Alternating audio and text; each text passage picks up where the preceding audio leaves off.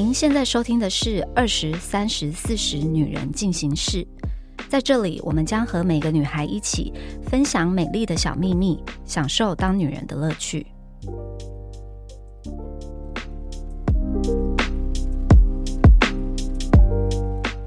嗨，大家好，我是四十岁的代表 Nancy。大家好，我是三十岁的代表妮妮。大家好，我是二十岁的代表 Coco。我今天想要来跟大家聊一个我在华 Facebook 突然看到的一篇文章，还有大家下面的留言，让我感到非常的惊讶。我就想说，来听听看，就是三十岁跟二十岁的人是怎么看待这篇报道。简单说呢，那篇报道就是在说，就是有一个年轻爸爸，他有一个女儿，女儿才两三岁，然后他就是决定要卖掉自己的房子跟公司的股份，然后带着这一大笔钱，然后带小孩去环游世界。这样，这个就是有点像是现实当中的《爸爸去哪儿》，这就是他的人生。规划，因为他就觉得说，小孩成长过程就只有这么一次，然后他希望说可以给予他这些陪伴。这样，我们先不要讲我看到的那些评论，但你们听到这边，你们的第一个感受是什么？他是卖掉自己的所有，呃，他卖掉，他他没有说他是不是所有，但是他就说他就是卖掉他的可能房子跟股份，因为他可能觉得 maybe 未来五年都不会住在这边，反正总之就是拿着他的算是一大笔的身家，然后就带小孩去环游世界，这样，然后创造这些回忆。有什么有一种？面有难色的感觉，我想一下，我想一下，还是不然我先讲。光我看到这个文章的时候，我是觉得哇，这个爸爸好伟大。我觉得他的伟大是我自认我做不到这样，我觉得我没有办法真的抛下人生的一切，然后就只是为了带小孩去体验人生。另外一个原因是，我也觉得我没有办法二十四小时每一天都是带着儿子在身边，我觉得太辛苦了。所以我觉得他这个决定是很伟大。我觉得他愿意做这件事情，的确会。给小孩的人生带来很不一样的改变，因为能够这样子继续体验人生的人，真的是非常少数中的少数。以我三十岁来说，如果这个是他爸爸的全部身家，就是他 all in 了，嗯，决定带女儿做这件事。老实说，我是。不支持的，为什么这样讲好像有点不孝，好像有点不符合我们亚洲的社会的价值观。可是我会觉得父母要留好自己老了以后要照顾自己的钱哦。那你就觉得那以后谁要照顾他？不是，可是他去环游世界五年之后，他回来还是会继续工作，他不是从谁知道呢？但是你也不知道他不会工作。对对，但我就我先说，就是这个是我的想法。但如果这是他的一部分财产，假设这个身家占了比较高的比例，就是六七十 percent，我就完全支持。我就觉得这个爸爸很酷，就是他的眼界跟别人不一样。对，我的想法是这样。嗯，对。那二十岁呢？Coco 觉得。但我当时看到这个新闻的时候，我第一个想法是啊，为什么？什么意思？为什么？你觉得小孩根本不会记得？对，就我就觉得啊，把房子卖掉，好可。可惜哦，因为现在房价那么高哎，对啊，就是而且你知道，就是五年可以改变房价很多。对你哎，你二十岁就会在考虑这个，你会考虑到这个。我看这一篇报道的时候，我看到下面很多很多个留言都在讲一件事情，就是让我觉得很不认同。很多人都会讲说，把钱这样子花掉，你女儿以后一定会恨你，她一定会希望说，你宁愿把这两千万留给她，为什么要把它拿去花掉？因为她根本就不会记得。反正下面就是一大排的留言都在说，就把钱。钱留给女儿不是更好，然后什么什么等等之类的。然后我看到这个留言的时候，我真的我很没有办法接受。好，就截至你刚刚讲的那段，我可以理解。可是为什么你会觉得那么冲击？太激进吗？我觉得不是，我觉得是为什么？好像多数人的想法是觉得父母。应该要把他们的财产留给小孩啊！我觉得这不是应该。你的点是这个，对，我的点是这个，因为我觉得会留这种言的人，他们就是有一点太理所当然了。他就觉得说，爸妈的财产就是我的，你老了以后这些都是我的。他们的感觉是，那你现在把它花掉，你是在提早把要给我的东西花掉。可是我觉得这个就是本末倒置啊！因为这个财产不是你们的，是父母的，所以严格来说，他要怎么花是他的事。你不能觉得说，早知道这样，你干嘛不把钱留给我就好？但你凭什么？为什么？一定要留给你，看我多气。但是那是因为我们现在很理性在探讨这个话题，就是那是因为你现在用父母的角色去思考。那如果今天，比如说你还年轻，就是你像 Coco 一样二十几岁的时候，你会一样会这样子想吗？我一样是这样想。哎，OK，我觉得这个有一点点是东方跟西方的教育不太一样，因为我觉得东方人的教育，我们就是很习惯说，我爸妈就是辛苦一辈子，然后一定要帮小孩留一个什么，就留一个房子，留个什么财产这样子。可是，在国外。他们是真的就是十八岁你就自己自生自灭，你要念大学就自己去打工，就自己养活自己。像在台湾，比如说父母老了，把他们送去什么养老院，你就是肯定被扣上一个不孝的帽子。嗯嗯。可是，在国外，他们的想法是觉得我会把我老人生活先想好，我的退休金要怎么分配，自己先找好要去哪一个养老院，自己先把自己安排好。就他们比较像是我把你生下来，我的负责把你养到十八岁，我以后老了也不要造成你的负担，这样子。嗯。可是小孩也不会觉得说你的那一些就是一定要给我。OK。对，在国外好像比较多人是可以接受说，哦，那这个就是父母的。所以你出国玩的时候会看到很多那种老夫妻，然后他们就是小孩都大，对，真的好像那种一起旅行的老夫妻。我现在在旅途有看到都是西方人，对，然后他们就是会说，哦，因为小孩已经大了，然后他们就是想要好好的享受他们的生活。对，我比较倾向这样，我比较不能够理解为什么小孩是 expect 你的父母要辛苦一辈子，然后把他赚的钱跟财产都要留给你。Coco 的想法呢？你觉得？我其实也不会觉得父母要把钱留给我，哎，因为我觉得那就是他们努力来的。今天就是换你要变成努力的那一个人，应该是说，我觉得他们可以过他们想要过的退休生活。所以其实我也是倾向父母把钱留着，就是自己去旅行。我今天反过来问：如果你的爸妈有两千万，你现在的年龄往回看，你会希望他们带你去环游世界吗？其实也真的不会，因为我觉得不会记得那么多。哎，那你希望爸妈把这笔钱做什么事情？你会比较？我会希望他们拿去买房子。但你是不是也是想要以后房子就可以留给你？可是我觉得在亚洲很容易有这个期待，很容易被理解。我觉得反而啊这个就是风俗民情。我觉得亚洲社会反而 Nancy 这个想法比较少数，比较少数。对对，我觉得反而是大部分的孩子，我们去看父母拥有的财产，或者是 父母拥有的一切，我们会心里都完全没有那个期望，是不可能的。可是因为我问我妈这个问题，哦，真的假的？对，因为那个时候我说到这个，我就想说我问我妈一下，然后我妈她就跟我讲说，如果她现在真的有两千万的话，对，她会把那两千万用来投资，就是两千万是她的母钱，投资出来的钱就已经超过那两千万了，她就不会觉得说吃到她的老本，懂吗？因为两千万没有不见，但是妈妈想要来的可以给你。哦，懂，就是老本老本留着，然后延伸出来的给你们。对，他说这是他活到现在就觉得很后悔的事，就是没有早一点开始学会投资这件事情。我现在我刚那个问题来问我自己，如果我爸妈有两千万，开始嘴软，我会觉得如果他大部分的钱可以留着，比如说他有两千，好，就是可能他五百带我去看看这个世界。好，你真的很纠结在于这个数字。我跟你讲，为什么我会那么纠结？我觉得你。你们都体会不到我的苦，因为我现在就是要买房的人。嗯，我们很辛苦，我们很辛苦，就是我们两个收入都不算太差，然后尤其我未婚夫收入也算蛮好的。可是这个所谓的好，在完全没有家庭后援跟帮忙的情况下，我们不要讲台北市哦，一定买不起。就是你光要在新北市买一个你可能未来要生两个小孩的房子就很拼了。就我们，你知道，我们两个是绝对缴得起房贷，那个房贷对我们来说根本不是问题，是头期款。是头期，你知道我们身边哦，没有酸的意思，但我觉得身边之所以可以很轻松，觉得哦头期很容易的人，百分之九十九家里都有帮忙。嗯，你知道我们不管我们要存钱投资，努力往头期的那条路上，就充满着阻碍。嗯，你中间就是会发生很多事，就是突然会用到钱，然后你就会突然哦觉得你好像目标达成了六十趴，然后突然又真的又降回了二十，这样就人生就是很多突如其来的状况。所以如果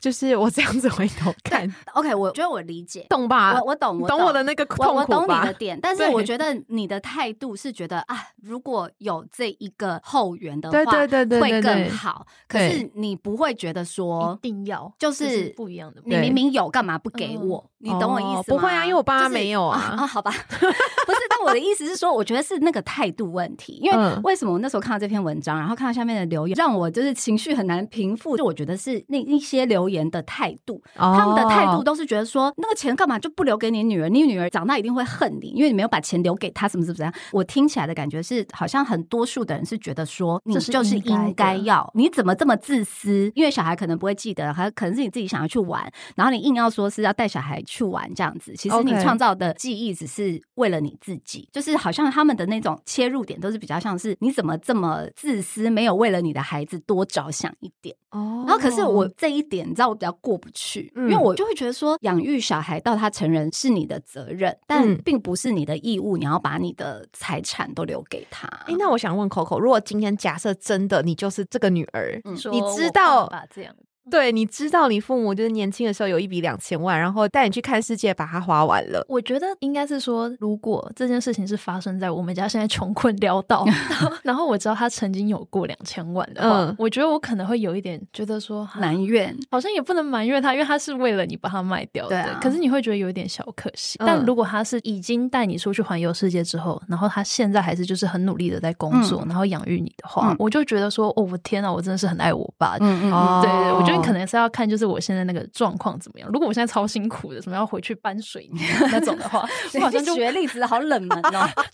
警察举的例子，曼玉兰花很辛苦的种，好像对啊，好像不行哎。不是，可是我意思说，这种事情是有一点难预料。你知道，就很多人就会突然 maybe 交到中落或什么的。你的父母在那个当下会做这个决定，肯定是他也没料到以后会从这种困潦倒。你懂我意思吗？可是我觉得刚 Coco 讲到一句话，就是他说，如果他知道爸妈是为了他花掉这两千。万，可是我的观点，我会觉得好像爸妈也不能觉得我是为了孩子做的，因为我觉得是他自己做的决定，他决定希望孩子跟他有这个回忆，他不能说他为了小孩做，因为我觉得这对小孩不公平，是一个压力。他三岁七岁，他哪会知道？对，他哪会知道以后房子超过两千万呢？哦，对，哪会知道？也是啦，也是啦。比如说，好，你们都有兄弟姐妹，对，然后你们会觉得父母就应该把这个财产公平的分给你们吗？我的话，应该要公平吧，因为我觉得，如果你生两个，然后一个给五百，一个给三百，那为什么要差那两百万？如果都有五百万，好，那我再举例，如果爸爸妈妈觉得，比如说你们姐弟好了，他们就觉得姐姐比较会赚钱。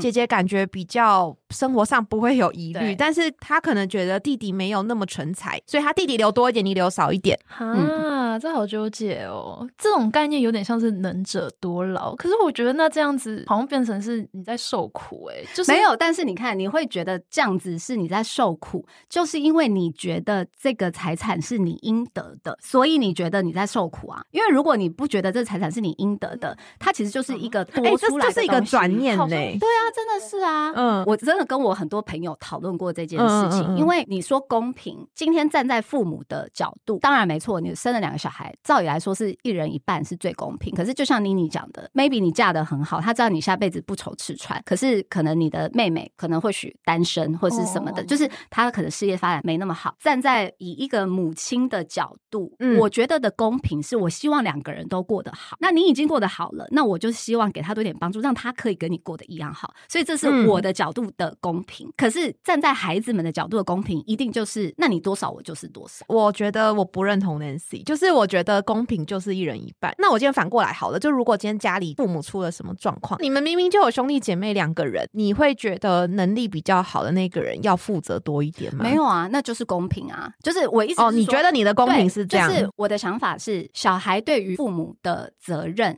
是公平的。对，所以你今天月收一百万跟月收三。万块的人，照理来说，你对父母的责任是一样的。对，所以不能因为你月收一百万，你就要付比较多钱。我觉得这个就是应该要公，因为你对于父母的责任是公平的，是一致的。在这个状况下，因为收入比较多的人就要负担比较多，那这个就是倒霉的能者多劳，对不对？可是我是说这样，可是你今天从孩子之于父母的这个责任的这个角度，我是这样觉得。嗯，可是父母他的财产要给小孩的时候，我就觉得这个财产明明是。父母的东西，所以照理来说，他可以决定他到底要给谁，或是给多少，或者是不给，或是自己把它全部花掉，因为这个是他的权利啊。但我真的觉得，如果用这样子的方式，就是我觉得小孩不会懂哎，就是而且如果我觉得父母做了这个决定以后，很容易导致兄弟姐妹失和。对，所以就是，所以就是要自己把钱花光。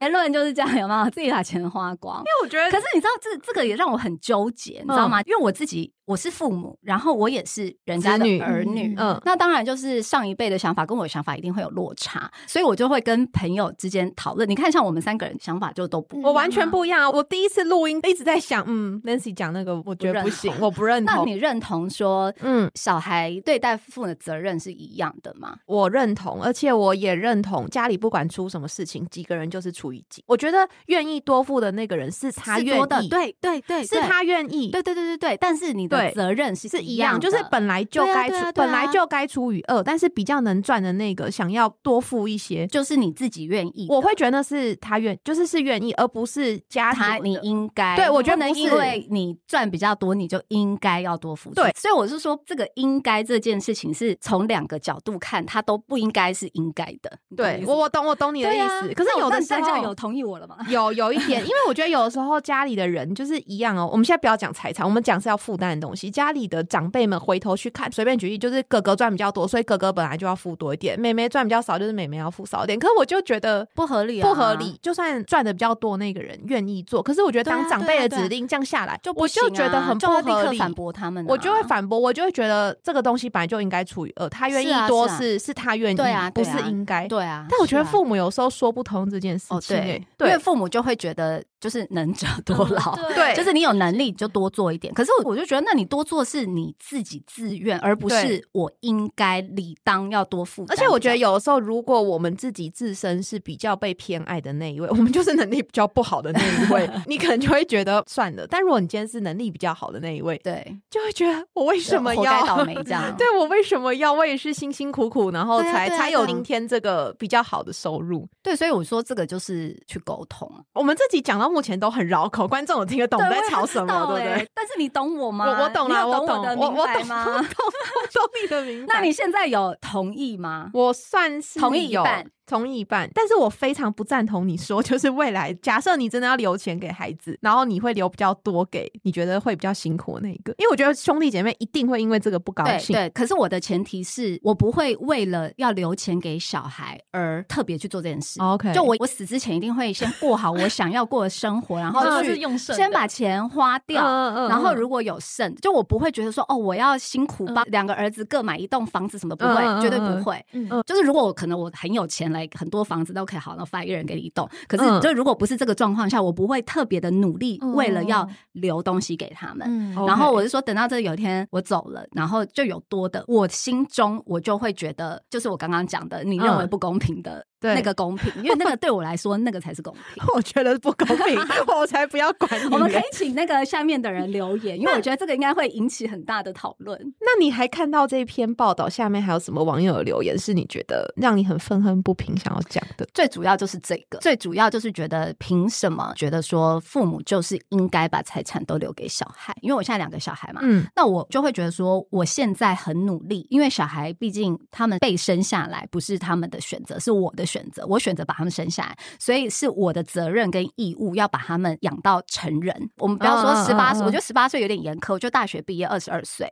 嗯，可是二十二岁以后，你就是。自己去想办法，这个我就完全对。然后之后，我觉得我自己的责任就是，我可能要好好的去规划好我以后老年的生活、退休什么，自己把自己照顾好。我的责任是不要未来造成小孩的负担，但我也不会觉得我要硬要留给他们。但是我有个疑问，就是我虽然非常喜欢小孩，可是我真的觉得 带两岁以下小孩出去玩很烂。费钱呢，他 哪会记得？你如果说七岁，对吧？你七岁带他环游世界，我觉得非常棒，就是他会有一个美好的回忆。是现在带小小孩出去旅游的旅客还多吗？很多，真的很多。哎，因为两岁以下不用机票，那我们讲三岁好不好？就是要收钱的那个状态。对啊，没有我我说是真的，这个回忆是给父母的，不是给小孩。所以，可是我一直很想知道，就是因为你也是会带小孩出国的人，对，而且 Nancy 甚至跟我说过。他有一次哦，超级不像他，他就说：“我真的觉得小可颂好可怜，就是他是一个疫情宝宝，然后他从出生以后都没有跟我们出过国哎，所以我这次暑假就是刚经历完，我要带他去美国两个月，然后我想说 吓到，我吓到，矫枉过正有没有？我想说什么意思？你你一天到晚在崩溃，说跟儿子二十四小时待在一起调皮，然后你想做这件事，可爸妈想做这件事，到底为什么？就是我老实说，就是我就希望他们快乐，真的，就是父母只是希望小孩快乐，就希望。你在你的能力范围内，可以让他们去体验不同的人生。嗯，我觉得就是反正他们暑假放假也是放假。如果在台湾，我就会帮他报各种课程，把他的时间塞满。那我就觉得反正也这么久没有回去了，就带他们回去玩一下。但是这个真的是为了大人的回忆啦，以这么小的小孩来说。所以 Coco，你现在还记得你小时候跟爸妈旅游去过哪里吗？我记得哎，因为我第一次出国是去迪士尼，就是去日本。所以我觉得其实印象还蛮深刻。我觉得大概四四五岁其实就会记得。那时候我已经国小一年级了，所以其实是是记得。所以起码七岁嘛，我刚讲没有啦，四五岁就记得了。但我有一点好奇，像刚刚 Nancy 讲的，就是你带他们去美国过暑假，他们有办法感受到美国跟台湾不同吗？我的意思是说，他们真的有觉得说，哇，我来到了另一个国家过暑假这件事。呃，我觉得看去哪里，我觉得去美国有，因为我觉得北美的整个生活形态跟台北是很不一样。的，因为它真的就是到处都很大，到处就是草地，都可以滚来滚去的。它的整个生活形态是很不一样。但你如果说从台北去东京，他们可能就不会有感觉。对，所以我觉得还是看去哪里。那我们这次会决定带他们回去，是真的。我就是想要他们体验一下在北美的这种生活形态，这样子。我记得 Nancy 那时候回来讲了一件事情，同事们就关心 Nancy 说看我有没有崩溃。对，然后 Nancy 就说他原本以为去美国两个月他会崩溃，结果他说他反而去美国两个月的崩溃比他去东京五天的崩溃还少啊！对，假的？对，因为这个就是风俗民情的不同。日本的习惯就是我们不要造成别人的困扰，但小孩就是会造成别人的困扰，所以以日本。人当地的习惯，他们就是小孩可能会有一些比较固定去的场所，应该说他们会很知道说哦哪一些，比如说餐厅或是什么的，就是他们当地日本人是绝对不会带小孩去的，或是甚至那个餐厅会直接说哦我们这边不接待小孩。但是因为我们就是观光客，所以我那个时候去的时候，我就是带他们去任何我想去的地方，可是就会造成别人的困扰，然后就会造成我很大的压力。所以我觉得不是日本人的错，是我自己的错，不应该。带他们去这些地方，可是其实去北美的话，我觉得大家对于小孩的那个包容度很高，还是因为他们比较宽啊，吵也比较远。对，对，你也对，也比较不容易吵到别人。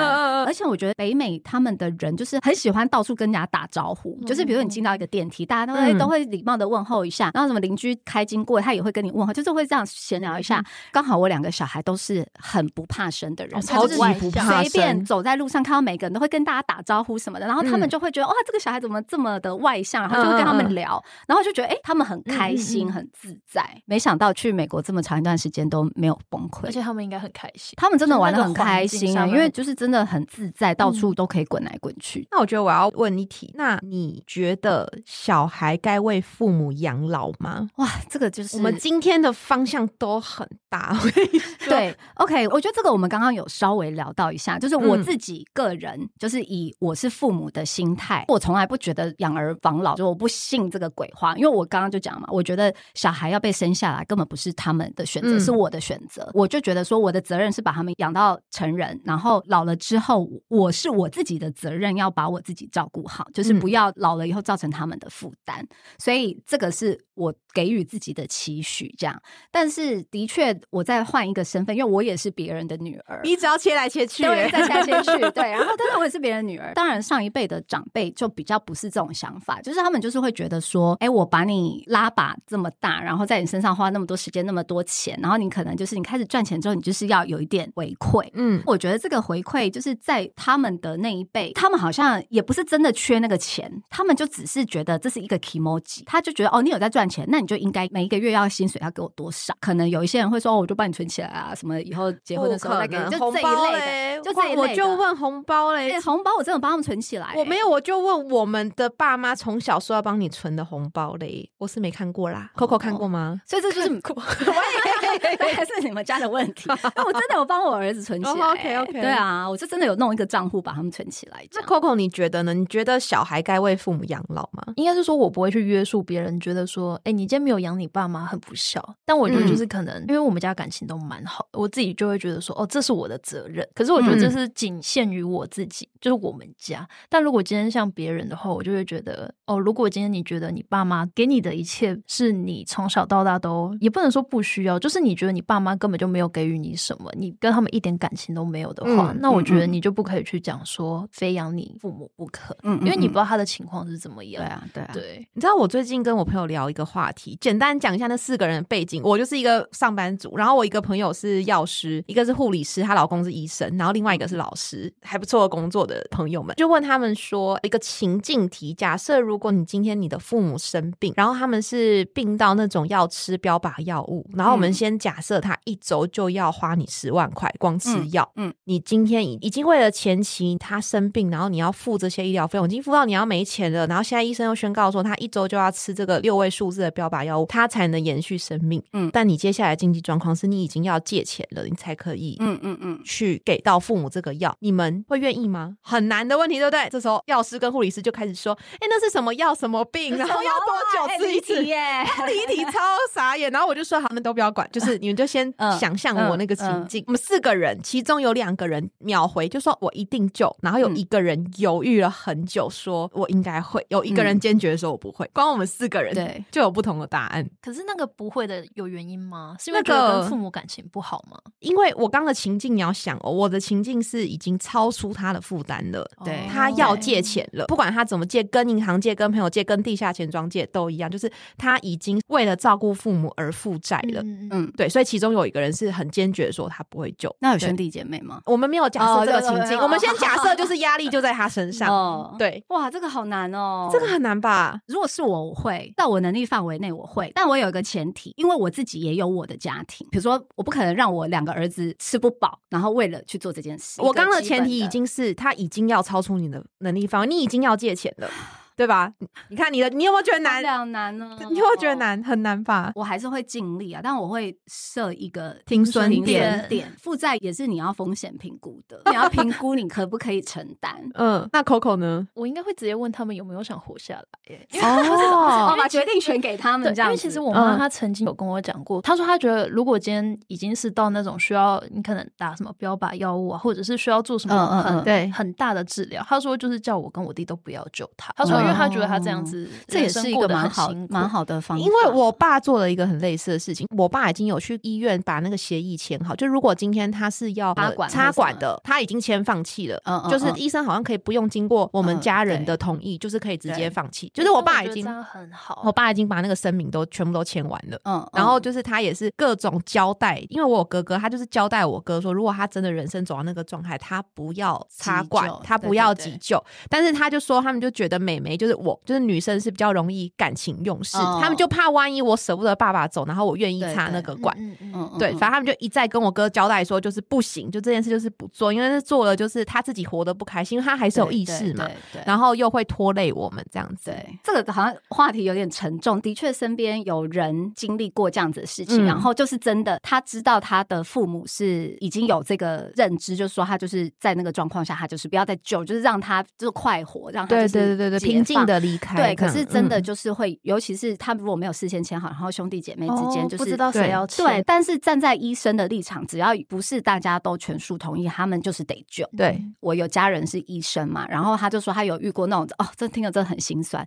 就是那个生病的人，他好像是某种公务员什么这，反正就有个终身。我知道，我知道你要讲什么。对，然后所以他们就是不管要留他一口气，要留他一口气，然后就这样留了十几年。啊，我们就聊点开心的。台湾其实很多那种老人照护机构，老人家可以选。选择每一个月缴多少钱，然后他就可以快乐的跟一群老人生活在一个老人公寓。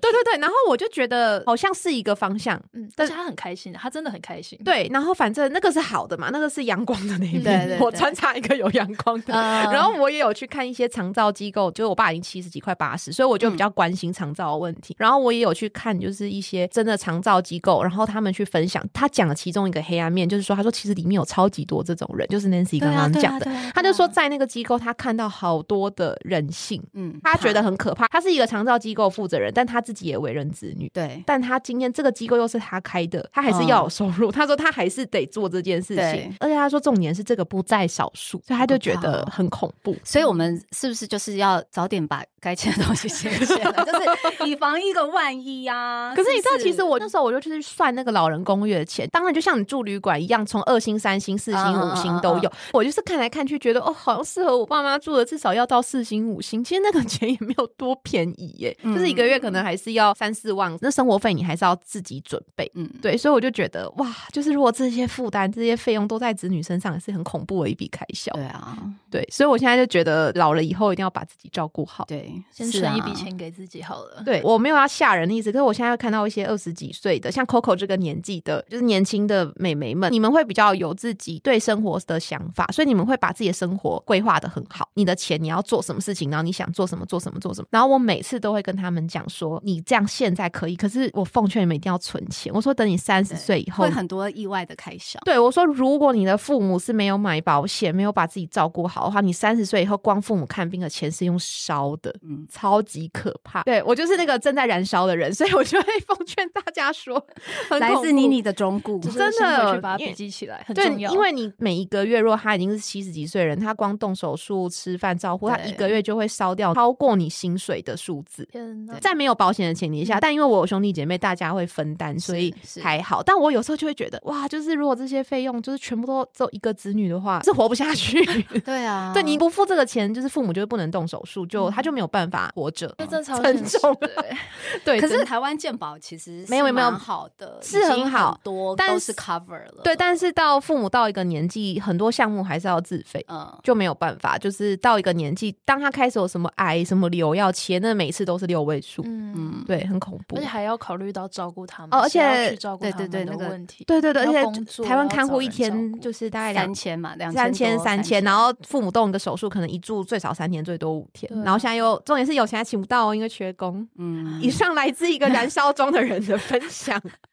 所以我们年轻就是癌症险要买，对啊，就是要要长照险要买，要要规划。我我不知道推什么保险什么的，但是因为我自己我就有买失能险，对，因为你寿险死掉了，小孩才拿得到钱嘛。嗯，失能险就是你万一没死，但又不能工作，然后又要拖累孩子的时候，他就是会每一天让你有一笔。对我每个月会有一笔钱，所以我有买，我也有买，很害怕造成小孩，而且我帮我未婚夫买了，买这个东西可以知道那个每天多少钱，就是看你买多少，看你怎么买。不同的方案，它有它很复杂啦，还是评估自己的能力去看。但是就是能保你至少躺在那里还是有一笔钱进来。对，就是你失能，就是你没死但没有工作能力，你还是会有收入，对对，就不会，就至少可以付自己的看护的钱这一类。所以我觉得大家一定要照顾好自己。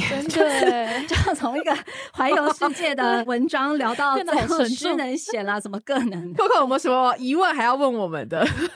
然后我今天真是收获很良多，人生快转二十年，就是对，很很现实的。考量，但是这个真的就是你真的要到了一个年纪，你才会知道说哦，原来需要去担心这些事情。所以你对差不多年轻的时候，如果开始早一点有这个想法，是是好，提早准备这样子。对 对对，Instagram 上面有一个账号叫 Bucket List Family，他好像有好几百万的 follower。他就是他爸爸本人，就是类似这种状况，他就是把他他的一个 business 卖掉，然后就拿了可能几百万美金，然后就跟他老婆，然后就真的去环游世界，然后。他就是在这个环游世界过程中，就是生了三四个小孩，然后这三四个小孩他们都自学，然后就是跟着父母到处 环游世界，然后他就把这一切全部都记录下来。所以这个其实，you know，在现在这个社会上，就是说不定你环游世界还可以赚钱哦。谢谢，一个正面的结束，这样子。好啦，那就先这样子，我们下周见喽，拜拜，拜拜，拜拜。还想听什么女人的话题吗？按赞、订阅、留评论，告诉我们。女人进行式，我们下周见。